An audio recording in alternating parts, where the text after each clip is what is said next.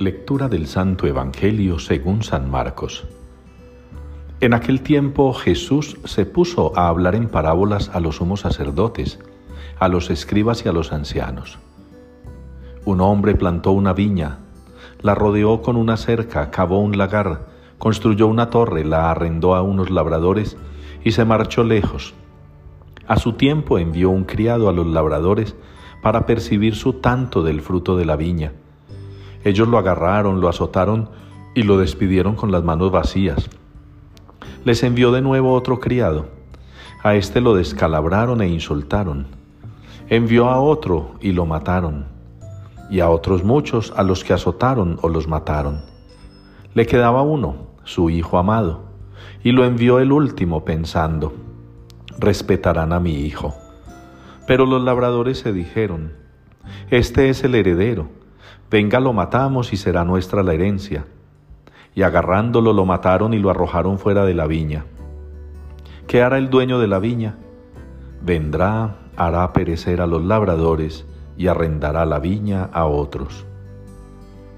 Palabra del Señor.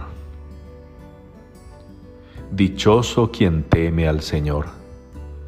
Nos unimos con esta respuesta en esta ocasión al Salmo 111. Dichoso quien teme al Señor. Dichoso quien por respeto al Señor, por un respeto amoroso, por un respeto agradecido, es capaz de hacer el bien. Dichoso quien teme al Señor y es capaz de llenar sus manos de buenas obras. Es capaz de presentarse ante la comunidad y ante Dios mismo, con unas manos cargadas de misericordia, de generosidad, de ayuda, de eso que llaman fraternidad o en los lenguajes populares, solidaridad.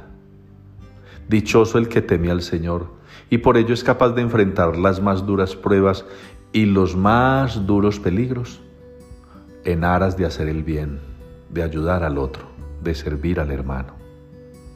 Dichoso aquel que temiendo al Señor es capaz de entregarse plenamente para ayudar a los demás, para servirles, para ser el rostro misericordioso y las manos generosas de Dios en un mundo donde tantas personas necesitan apoyo, necesitan ayuda, necesitan, aunque sea, acompañamiento. Dichoso quien teme al Señor y se comporta como el mismo Hijo de Dios, capaz de hablar con claridad a los que se creen dueños de la religión judía les hablaba con claridad a esos intocables de su época, sumos sacerdotes, escribas y ancianos. Y por eso le pagaron como la misma parábola que les enseña lo dice. A él, el Hijo amado, lo expulsaron, lo sacrificaron y lo echaron fuera. A muchos hoy les puede pasar lo mismo y nos pasa. Que cuando hablamos claro y con alguna autoridad moral, que no tienen los que se sienten aludidos por nuestros comentarios, predicaciones y testimonio, entonces nos hacen lo mismo que a Jesús. Nos expulsan, nos matan y nos tiran fuera. No tengan miedo, hermanos, ni sacerdotes, ni religiosos, ni laicos.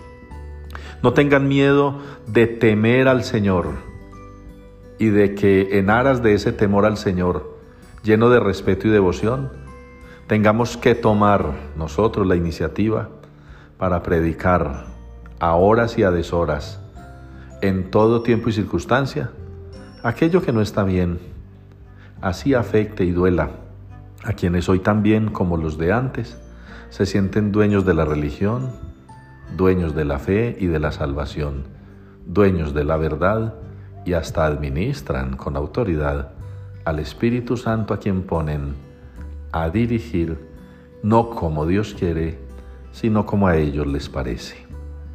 No desistan de temer a Dios y de, por ese temor, hacer el bien, aunque se nos pague mal.